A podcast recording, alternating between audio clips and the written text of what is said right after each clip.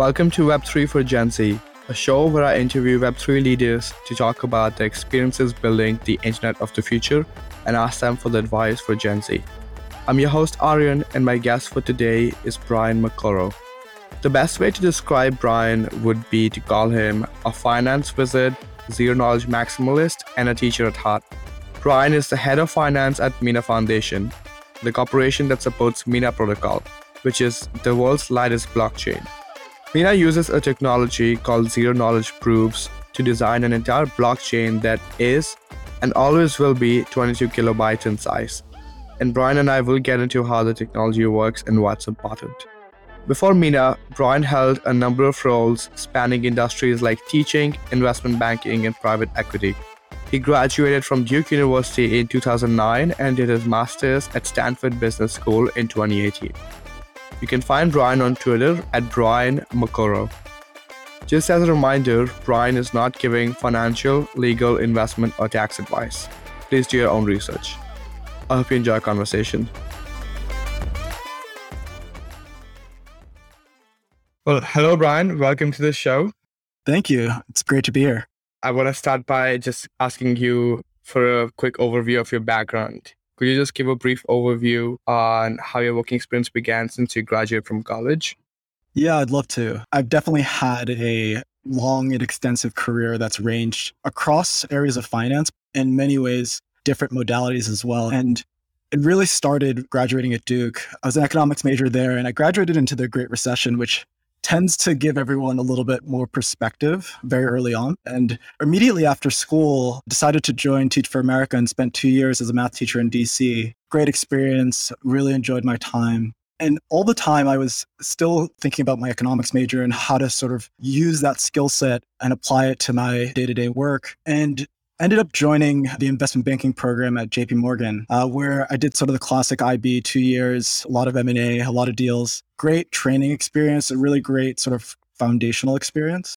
And following that, worked in the operations side of private equity. So worked at a large corporate in New York known as iHeartMedia, doing corporate M&A, corporate development.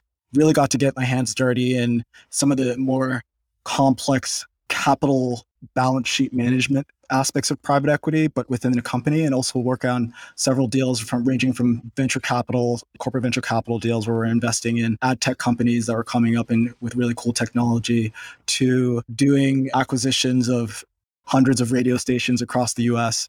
And so it was really a, a really diverse experience. And all the while, that was sort of my introduction to private equity, and slowly sort of found my way over to the investment side working at a firm based in London doing emerging markets private equity, a firm called Helios. And so I did that actually before and after my MBA, which I did at Stanford. And that really led me to understand some of the core issues with, particularly in, in payments in emerging markets, financial services, financial access. And so when I first came across crypto, it was around my time at Stanford and it really clicked for me. And it piqued my interest. And slowly as I sort of left the private equity field, looked at the opportunity within crypto to really solve some of the issues that everyday people face and ended up joining Mina as I sort of found more out about the ZK proof world, ZK snarks. And that's where I am now. There's so much to unpack in terms of all the different industries you worked at. Yeah. Before I jump into all the experiences, just a quick elaboration on the transition from Helios to Mina, did you first come across the field of crypto while you were doing due diligence at Helios looking at financial access? Or was there some outside person, outside experience that led you into this field? I think where I first came across crypto was actually when I was at Stanford. And I was at Stanford, I think in the sort of the 2016 crypto boom around then.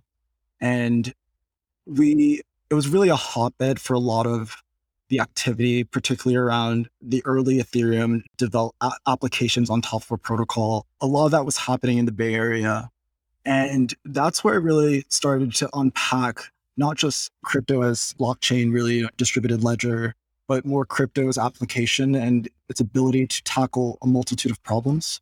That was when my interest was piqued. And I think over the years between 2016 and 2020, like many f- folks, slowly kind of dug deeper into the rabbit hole and, and started to understand not only some of the applications, but some of the toolings and what it looks like to actually build in the space.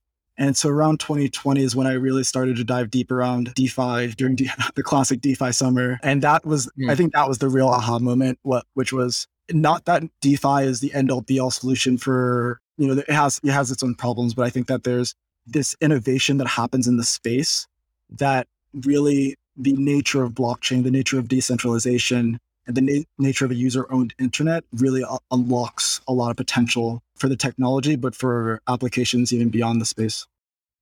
Oh, that totally makes sense. So the the onboarding for you was spread out from 2016 to 2020. Any classes that you took at business school, maybe, or was it more reading articles and discovering things by yourself? Yeah, so I think by nature of being at Stanford, we I believe we had the, one of, if not the first, uh, blockchain formalized blockchain class, and we had a slate of the who's who of crypto project mm-hmm. leaders coming in and speaking about their projects. And so it was a, a, really great time to learn because it was really at the beginning of a lot of the innovation in the Ethereum ecosystem, but also on other other layer ones.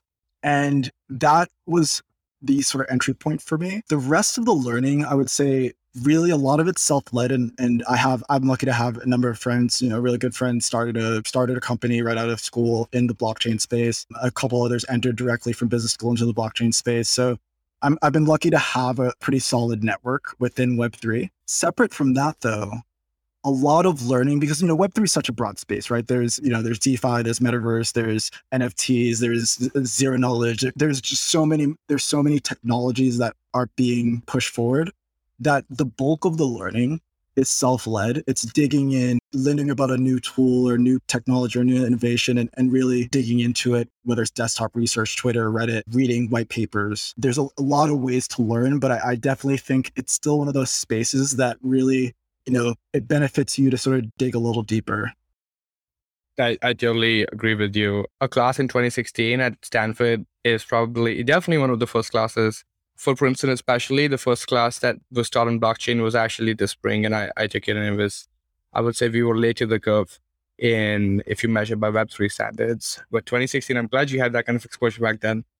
Well, welcome to the community, and uh, I think that there's it's an exciting space, right? There's so much innovation happening, but also it's this interesting mix of different, not just functions, but different skill sets, tools, ways of looking at the world. It's it's in crypto, in blockchain, in Web3. You have economics within tokenomics and token design. You have design and organizational design around governance and DAOs. And you also have really hard technological problems you know, around base layer protocols, building, whether you're building sort of the application layer one, really thinking about the tooling there's so much to dig into from these different subject matters that I think it's a really exciting space to be to operate in. I completely agree. Let's actually talk more about the technological problems. It's a great starting point into your conversation on Mina because Mina solving seemingly simple technological problem of how can you make blockchains more scalable but reducing the size, right? And the technology that's underlying this innovation is zero knowledge proofs which I think can be confusing concept to most people who are just starting out listening and learning about the blockchain. But let's say I'm gonna put a hypothetical situation. Let's say you're back to working at Teach for America, but this time you're instead of a mathematics teacher, you're a crypto teacher, and you have to teach a class to middle schoolers on how the Mina protocol works and how zero knowledge proofs work. How would you explain these concepts and the protocol itself? So that's a great question. And the way I think about zero knowledge is really it's a technology. It's around how do you share information in a way that doesn't expose sensitive data?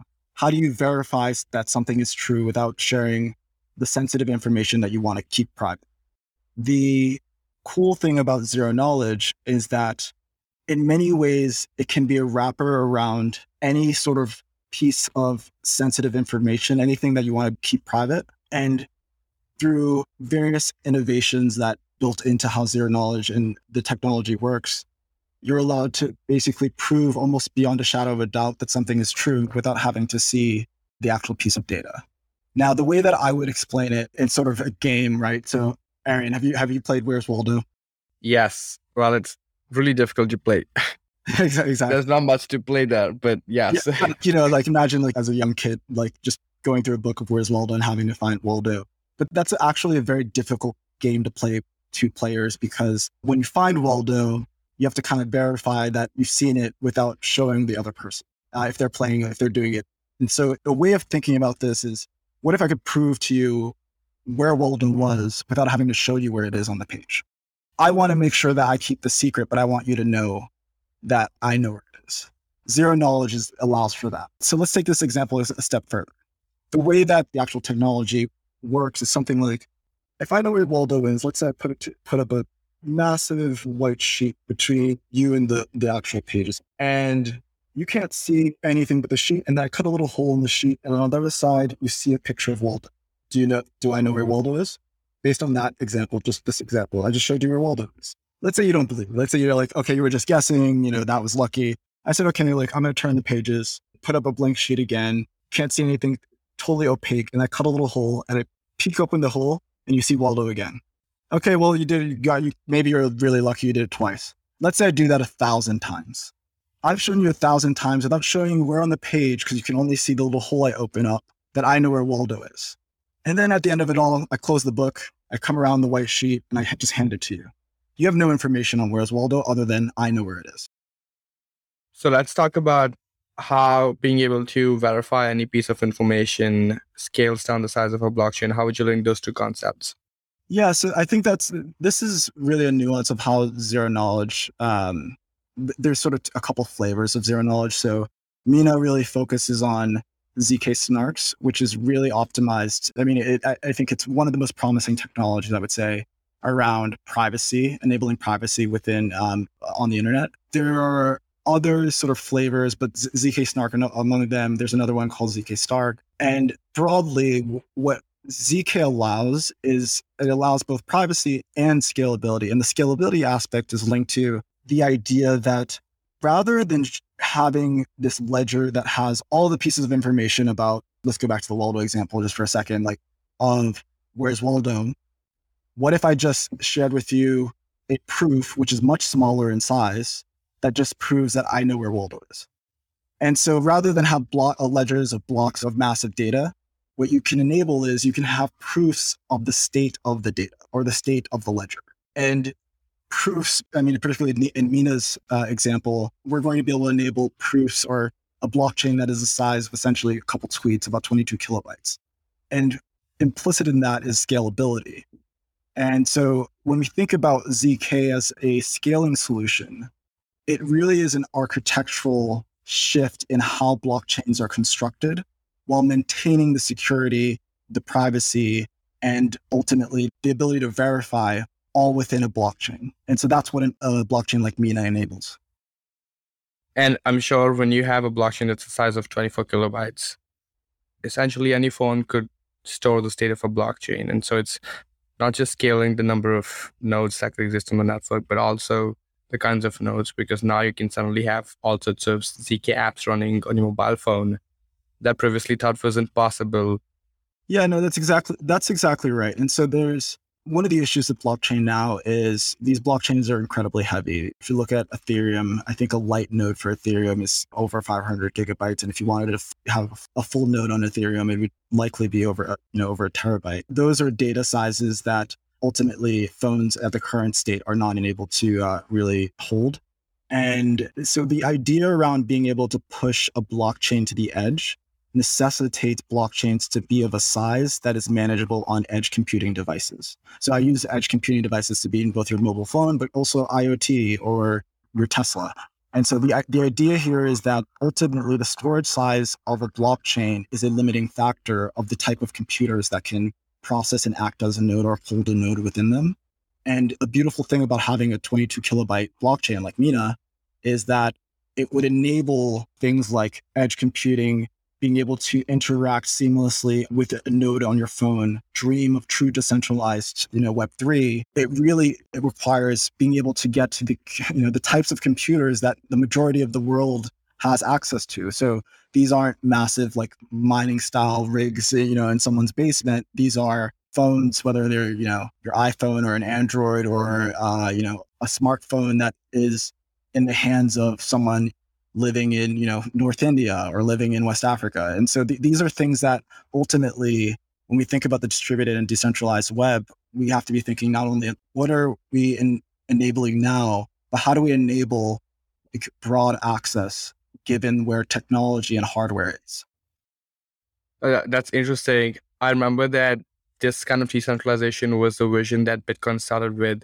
But as mining became more and more difficult, hardware became more and more specialized. And so we kept limiting going from regular computers that could mine a block to now GPUs and specialized computers and entire farms that are running to mine blocks, right? To make it profitable enough. And edge computing would truly open up this whole vision of any kind of device, whether it's a mobile phone or an IoT device that could participate in the network and store the state. Yeah, that's exactly right. And it's really exciting to think about what that version of blockchain looks like because there's this great vision for enabling a lot of economic access or enabling innovation or enabling the sort of things that you envision an internet at scale would look like. You know, that original version of the internet, basically user owned, decentralized, where users actually, you know, control their own data. The version of that to truly exist requires a, like a level of access that I think Zero Knowledge is uniquely capable of providing.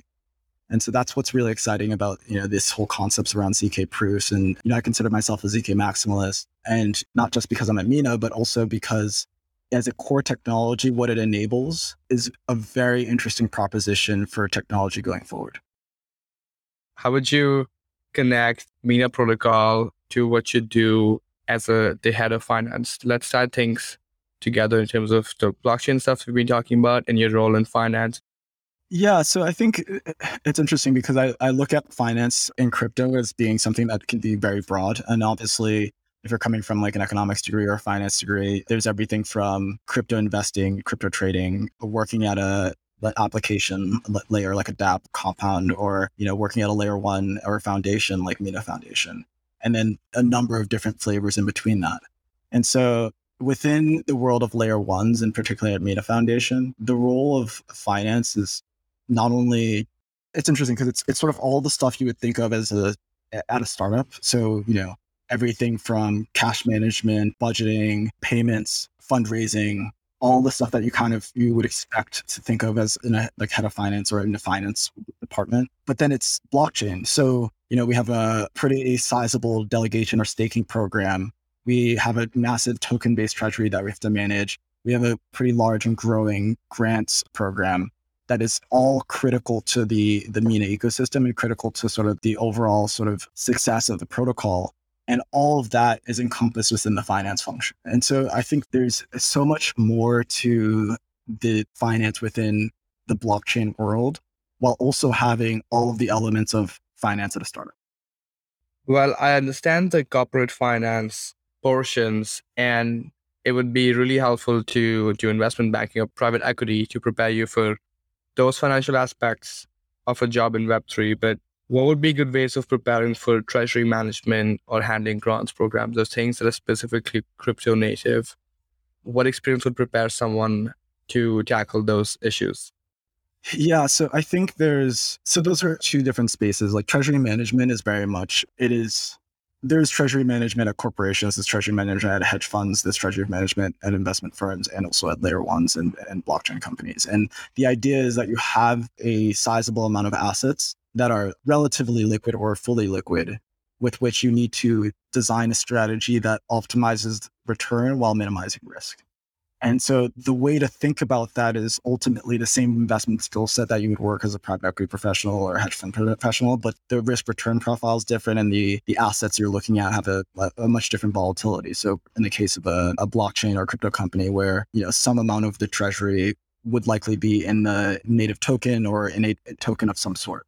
And so managing that takes a level of foresight and understanding around what like overall market trends, what overall industry trends, what your specific business needs are in terms of cash flow or token outflow, and then all layer over that general understanding of macro environment, which is broadly the same thing I would say to someone who's going into thinking about being at a hedge fund or going into doing your private equity. And so maybe my bias is I worked, I've been an investor for most of my career. So I when I think of treasury management, I think mostly of the eh, like investment management and the, eh, the management of assets to achieve the right risk return profile based on the needs and strategy of your business.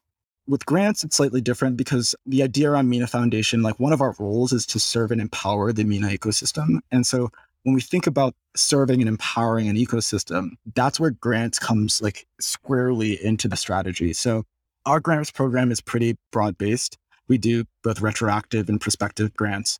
And we have to think about how to map the strategy of what we envision or like would love to promote around the protocol around what do others in the community or in the broader crypto world what projects or contributions do they want to bring into the ecosystem and so there's this mapping this interesting mapping that happens and, and it's actually interesting because a lot of the things that we think of oh this would be really cool to if someone was building we often are really excited to find a community member who's already working on it or who has already started tinkering around it. And so I think there's a really interesting rule for someone with an economics background who's really interested in sort of strategy as well to be in a, this position of really matching what is essentially like grants as capital allocating across different projects. And you get a lot really good exposure to a variety of projects happening within the, the blockchain space in Mina's example within the Mina ecosystem.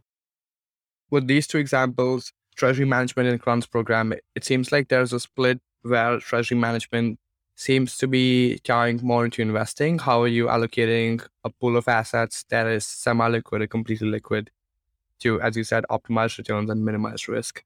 And then the second side is grants programs, which seems to be more strategic. How would you allocate, again, a pool of assets to incentivize developers to create something that furthers your strategic vision, right? Yeah, I think so. You know, and that obviously this is all from the perspective of somebody who's coming with more of an economics or finance bent. There are other aspects to all of these that, um, you know, are more operational or more systems and people design, like organizational design. But beyond that, I think there's some interesting sort of aspects of these two examples, treasury management and managing grants programs, that could be really interesting to someone coming from an economics degree at Princeton. Right. We've been talking about different industries from a surface level, specifically banking, private equity, and crypto. And you've also had experience with teaching. Across these four industries, how would you compare the different work cultures? And how would you reason about the biggest differences in work cultures between Wall Street and crypto? Is it actually that big? Yeah, so maybe I can focus more on like Wall Street and crypto because I think there's this maybe this trope that, you know, at some point was true, but is less and less true that like Wall Street and crypto are oppositional forces. But ultimately, one, I would argue that these two worlds are converging. And ultimately, I would argue that a lot of the problems or the things that Wall Street is trying to solve, if you think back to the days of even before JP Morgan, back to like traders in Venice, like the idea around we're creating an intermediary that like actually provides value and solves real problems that are often financial or value based problems. And both crypto and Wall Street do that just in varying ways and in like vastly different ways. Obviously, like crypto's around designed around blockchain technologies, around decentralization, mostly public ledgers, at least in the case of a blockchain or a protocol like Mina. But the idea around, if you take at the most abstract level, what these systems are doing are actually pretty similar. And so then if you take to the culture, okay, what's the, the culture of Wall Street versus the culture of blockchain? I mean, if we take it back, blockchain is a technology, a lot of these layer ones or dApps or technology companies are fundamentally startups. It's the difference of you know, Wall Street and startups. And so I think that's a distinction that most people are acutely aware of at, you know, in 2022. I think they're just vastly different in terms of like what your day to day looks like. You know, I, I can't really speak to the culture of like firms that I haven't worked at. But I think if you think about the difference of the culture of a bank or an investment bank or a Facebook, maybe Facebook's a bad example because that's a large company. Think of a small startup. That's kind of the difference. They're massive institutions versus 30 person foundations that, that are 50% developer. Like these are just massively different organizations. Do you feel that the way Wall Street has been portrayed recently, ever since Bitcoin was launched, essentially, do you worry that might happen at some point with crypto just by nature of companies growing in size, or do you feel that decentralization as a technology itself will prevent that kind of a villainization happening? My real answer is I don't know. Uh, if I was going to say, like, what does decentralization solve with respect to the things that are generally problematic in society? I could speak to that. I think that the internet provided access, but then it felt like the value was not spread evenly across users and builders, owners, and investors. And like that dynamic, frankly, has existed throughout investing or capitalist investing, where there's just a split of the how value gets distributed across the users, the workers, the owner, and the investors. And so it's less around, I think, this idea of like villainization or not villainization or things getting big or not. It's just how is value, and I say value not just almost like the largest idea of value, how does it get distributed across all the stakeholders who participate in an ecosystem? And so in the case of blockchain, and let's take true Web3 companies versus like Web2 companies that serve blockchain, let's talk Web3. A lot of the design in like tokenomics or a lot of the design in governance and voting power and participation is designed towards trying to address this problem of how does value get distributed and how does who gets to own the web. And so the idea around when we say decentralized, it's not just the nodes, it's the value and the way that we participate and true ownership. And so I think what we're offering is not necessarily this fight against villainization or not. It's like a really high promising solution for the issue of value distribution may look like. It may not be perfect, but by a design, it's a really interesting idea. And specifically, I think that what we're doing at Mina is a really interesting take on how to solve this fundamental issue of privacy element and the scaling element of blockchain. Now, I wasn't around in Web 1, you know, I was a kid, but fundamentally, Web 1 was very hard to interact with. And it was clunky and there wasn't a lot of tooling. It had a lot of promise. The design of email was ultimately proved to be like one of the greatest innovations out of Web 1, that and like HTTPS and a few others, like different protocols that you don't see that kind of exist in the back of everyday software we use that ultimately are just computers keep speaking to each other are designed along a certain protocol or a certain super highway that idea of these super highways that exist in the background that allow for some value transfer. And again, I'm using often value, not like in a financial system, but like the value of I need to send a message to my friend who's in San Francisco from New York. I could do mail or I could do email. And email obviously provides me a lot more value in terms of how I, how quickly and how effectively I can get a message across. That idea around Web 1 was really great, but ultimately not very well monetized. And we have this new software or this new technology and, and protocols like, you know, Mina, where fundamentally this is a super highway that allows for private data transaction, really private verification of some state of true or false. And that as a tool interspersed across the broader internet of different computers or people trying to verify like an API key or a password or your credit score or what have you, that's a very powerful sort of protocol or superhighway to have amidst all of these other technologies that exist out there. I see. So the superhighway you're talking about from Mina is this notion of value that goes beyond financial and just the value of being able to verify certain pieces of information, right? Exactly. It opens different ways of interacting electronically. I'm talking about that transfer of some piece of it, the verification of some piece of information. And so often when computers like talk to each other, or let's even take it outside the computer stage, let's say for everyday person, if you need to go, uh, did you rent an apartment in uh, New York, Aryan? I will be renting one soon. Okay, so let me talk to you through renting an apartment in New York. First off, it's a crap. It's like a crapshoot. It's like a process. You have to see a bunch of apartments. Maybe you love one, maybe you don't. If you apply to it, you got to get all this piece of paperwork, your bank statement, your credit score. They have to pull basically everything from your files. And you give it over to a broker who you just met maybe the day before, and they say, Thank you, we'll call you. It's a crap experience. And it's also a very sort of risky experience embedded in like sharing sensitive information. What a broker or a landlord is just trying to do is verify that you're going to pay. And they have different pieces of data that they're looking for that basically sum up and say, yeah, you're credit worthy. I'm willing to have a, sign a lease with you. Or no, you're not. Zero knowledge enables, in, in many ways, a way to verify that your credit score is above called 650. You make over 50K a year. You um, have graduated from Princeton. All of these items that ultimately is just a true false statement that someone's trying to verify. that is what zero knowledge provides. I see. So when you said the way we interact, it was more like, let's say I was looking for an apartment in New York. The way I would be looking for apartments would still be the same, but the protocol that's being used for verification inside is going to be different. And so the way computers interact with each other or verify pieces of information, or in this case, the way the broker verifies a piece of information would be changing. And that's the value add that Mina protocol is adding, right? Correct. And I think that's the unlock for a lot of blockchain and crypto. There are some subsets of blockchain that are very much UI based, like NFTs, metaverse, things that you're actually interacting or seeing with your eyes. There's a lot of blockchain that is just rules around how computers interact that is openly verifiable because most of it's open source, distributed so no one person or one node can basically change the rules without permission. And trusting in those rules, these computers interact with no one really having to say, hey, you know, do this, do that. A lot of it, at least from design of like a smart contract based platform like Mina, is done through a contract that has specific rules.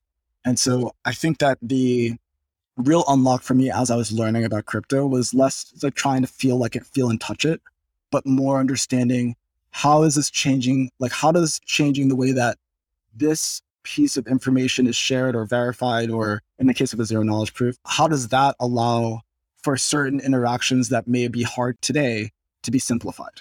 So the way that it impacts you is perhaps just getting an apartment in New York requires fewer steps because there's a zero knowledge based application that is now a company that has basically created a zero knowledge application that allows you to keep all the information on your server or on your phone. And it through a series of zero knowledge cir- circuits verifies that hey all this information is true. Maybe they have an, also like a, ping into some state database or to some credit database but it's not pulling the underlying information. And because the code is open and it's decentralized you can verify that the code does not pull the information via the smart contract and it shares it and says you're creditworthy it makes your life a lot easier because you don't have to pull this information to get an apartment and you're not worried about 13 different brokers in New York having your information sitting on a laptop that's five years old that they might leave on a, in a cafeteria. These are the things that you don't quite see with blockchain and crypto, and particularly with something like zero knowledge, that ultimately is the value that the technology provides. I'm honestly a bit sad that you're still not teaching because if you were teaching all this stuff, you'd be doing a really good job.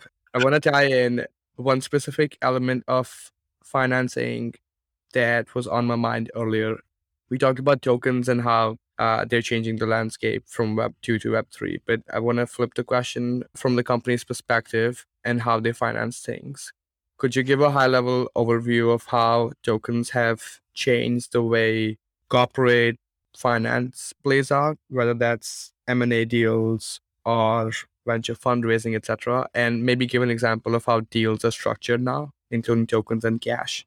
Yeah, so I think I can talk more from the perspective of like how do tokens affect the deal environment? You know, whether it's VC or a hedge fund or private equity, you're still you're making an investment and ultimately you're deploying that capital and you're purchasing either the rights to or the actual assets of various items in a company. So it could be I buy shares of something I buy a you know a debt instrument where like I put money in and then I'm owed interest on it. I could buy preferred equity, which is just equity with like a little bit less risky, a little bit more liquidation preferences. Yeah, exactly. Um, these are all of these are just different instruments that have been applied to how you can invest in an asset or in a, a company or a project even. And tokens is just another instrument that's been added to the pool of items that you can work with. And so I would say that the same way that someone thinks about warrants or preferred stock or some more esoteric instruments that might exist, tokens is a relatively new instrument, but ultimately it's an instrument that has its own economics defined as the tokenomics, its own sort of level of distribution, its own risk.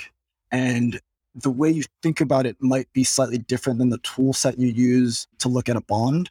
But ultimately, you're thinking about, okay, what is what does this thing do?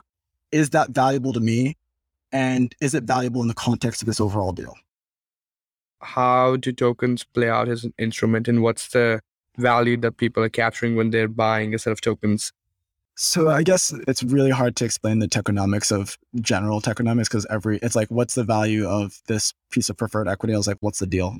I'm like, what's the company? What's the deal? What are they selling? What do they make? Are they operational? Are they cash flow positive? Do they have customers? And so it's a little bit, that's like a little bit neb- a nebulous question of the value is underlying whatever the tokenomics is. I think that from the perspective of a lot of the early VCs who looked at the space, and a lot now even, there's this idea of like participation and participation in the ecosystem and the ultimate like promise of not even promise it's like this like idea or like opportunity to create a broader ecosystem that has value and that will accrue to some portion of the participants that like are in that ecosystem.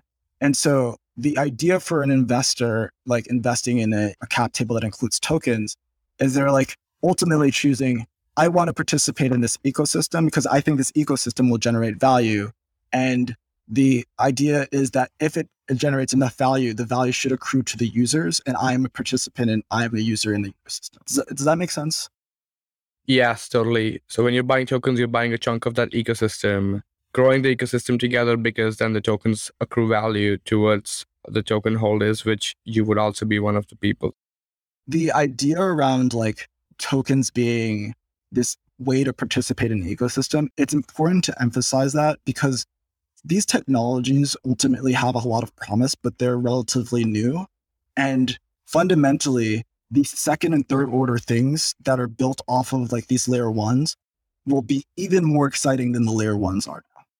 And so participating in the design and the like build around what like a zero knowledge based protocol will look like is in a very particularly for a technologist is a very interesting prospect. Hmm, that makes sense. I'd like to pivot the conversation to a question that I ask to all the guests that I interview, and that's just general advice for Gen Zers interested in Web3. And I want to split it up into two questions. One from a finance perspective, people who are interested in finance and Web3, any advice for them? And second, to a specific question on business school, but I'll jump to that in a second. Do you have any advice for Gen Zers finance economics majors or high schoolers or young professionals that are interested in Web3 from a finance perspective? Yeah, I do. You have a long career. Spend some of it doing some stuff that you don't really love doing, but do it anyway because you'll get really good and that whatever skill you're learning will just be really useful for the rest of your life. And then spend some of your career just trying to cover whatever needs that you have, whether it's basic needs or family needs, wherever you came from. Maybe you have a need for what have it. Just make sure that some of that gets met. And then spend some of your career just doing something you absolutely love and get to go. Like you won't, you won't be happy every day. You won't, you know, it's not like it'll be like without problems, but do something that you truly love and that gets you excited. That mix can be whatever mix you want, whether it's first half, first third do this, second third do this, third third do that, or mix it up and have a, a mixed bag along the way. But coming from economics, uh, you know, at a school like Princeton, at a school like Duke, we're exposed by nature to kind of what the folks did the 5, 10, 20 years before us. But we don't really get exposure to what the world will be looking like 5, 10, 20 years from now. And so if you design your career around really like getting good skills, making sure you cover your basic needs, and then making sure that you like love what you do, getting up every day, whether it's functionally or like the actual content of your work, then chances are wherever we are in 10, 20 years, you'll be pretty happy doing what you're doing. And that can be any size industry, any size company, any sort of stage, but in any sort of role. But if you do that, I think you'll get it right. I'm sure the difficult part now is to figure out which skills to actually acquire. And that's the question most of us are trying to answer. A second piece of this question that I wanted to ask was on business school versus self learning. This industry has been leaning towards not really acquiring conventional paths like two years of X, two years of Y, that private equity investment banking generally do. So, for anyone who's considering business school or graduate school, what would be advice towards self learning versus going to one of these more structured paths? Bit of a tough question. No, it's actually, I think it's a great question. Uh, my advice is that you should be self learning now, like, regardless of what you're doing. If you're interested, there is so much more material to dive into on the Web3 space than there was even two years ago. And way more than when I first like came around this space when I was at Stanford. And so the plethora of information, it's almost you have to kind of structure how you're taking in information now versus like I'll just trying to take take in everything. But you know, self-learning is one of those things where it's if you make self-learning a passion, regardless of your career, you're gonna do really great. And knowledge is a very valuable thing to have, and particularly knowledge as it compounds on itself. You know, after spending five years following the industry, you have a sense of how things have changed. You've seen a couple cycles. You understand a little bit more about who the players are, what the projects that have been successful, why they've been successful. And then add another five years to that, and you're an industry expert. The idea around business school is, I don't think it's vastly different than self learning, at least by design of the, my experience. It was self learning. It was just self learning with other people who kind of were interested in learning the same thing I wanted to. There was a lot more community building and and you know, I mentioned earlier in the show like a lot of the people that my, were my first exposure to Web3 as an industry, not Web3 as a concept, not as a token that I bought on Coinbase and didn't know what it did, as an industry were classmates of mine at Stanford.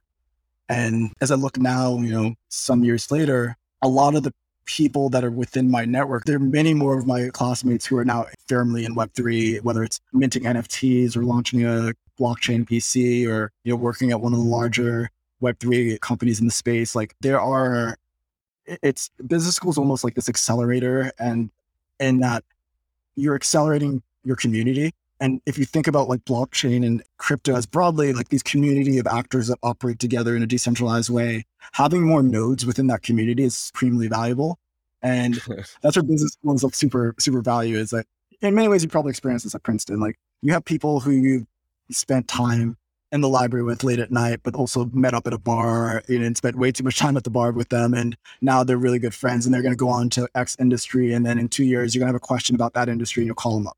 It's the same idea. Um, and I think that from the perspective of self learning, business school is like a really great way to coordinate self learning for a lot of like really incredible and passionate people. Yeah, that's a great analogy. Any last thoughts or ways that people can get in touch with you? Yeah. So I would say definitely look up what we're doing up in Mina. Check out minaprotocol.com. It has a bunch of information about the cool things that are happening with the project. I think that generally I would encourage people to read about zero knowledge, understand, you know, what it means as a technology, what its sort of potential applications are. I think it's a really exciting uh, space within. If you're like a technologist, it's a super exciting space to be looking at. And then broadly, like it's important to remember that broadly thinking about the blockchain Web3 crypto space is these are a series of technologies that have compounded them upon themselves to enable like a new iteration of te- of technologies. And one of them being sort of distributed ledger and another being smart contract. And the next iterations around whether it's decentralized finance or non-fungible tokens or distributed organizations or DAOs, whether it's metaverse or, or zero knowledge, these are all technologies or technological applications that are distinct in their own sort of application, but also in their what they mean and what they they offer to um, the broader world. And so, if you find a place that you're just like, oh, I'm super interested in this aspect of crypto, go in, like just learn a lot about that, learn about a lot about zk, and then understand what that is. And there's so much to dig in there, and it's it, in itself its own technological innovation that I would just kind of encourage us not to sort of, you know, we say Web3 and we group a bunch of things that are happening all at once, but like they're all great things. But if you peel back the onion you really start to understand like how cool this space is and how many different interesting new toolings or way of doing things are actually blooming at, the moment. That's great advice. Thank you so much, Brian. It's been lovely having you on the show. Thanks so much. All right, Aryan, it's been really great. Thanks for having me.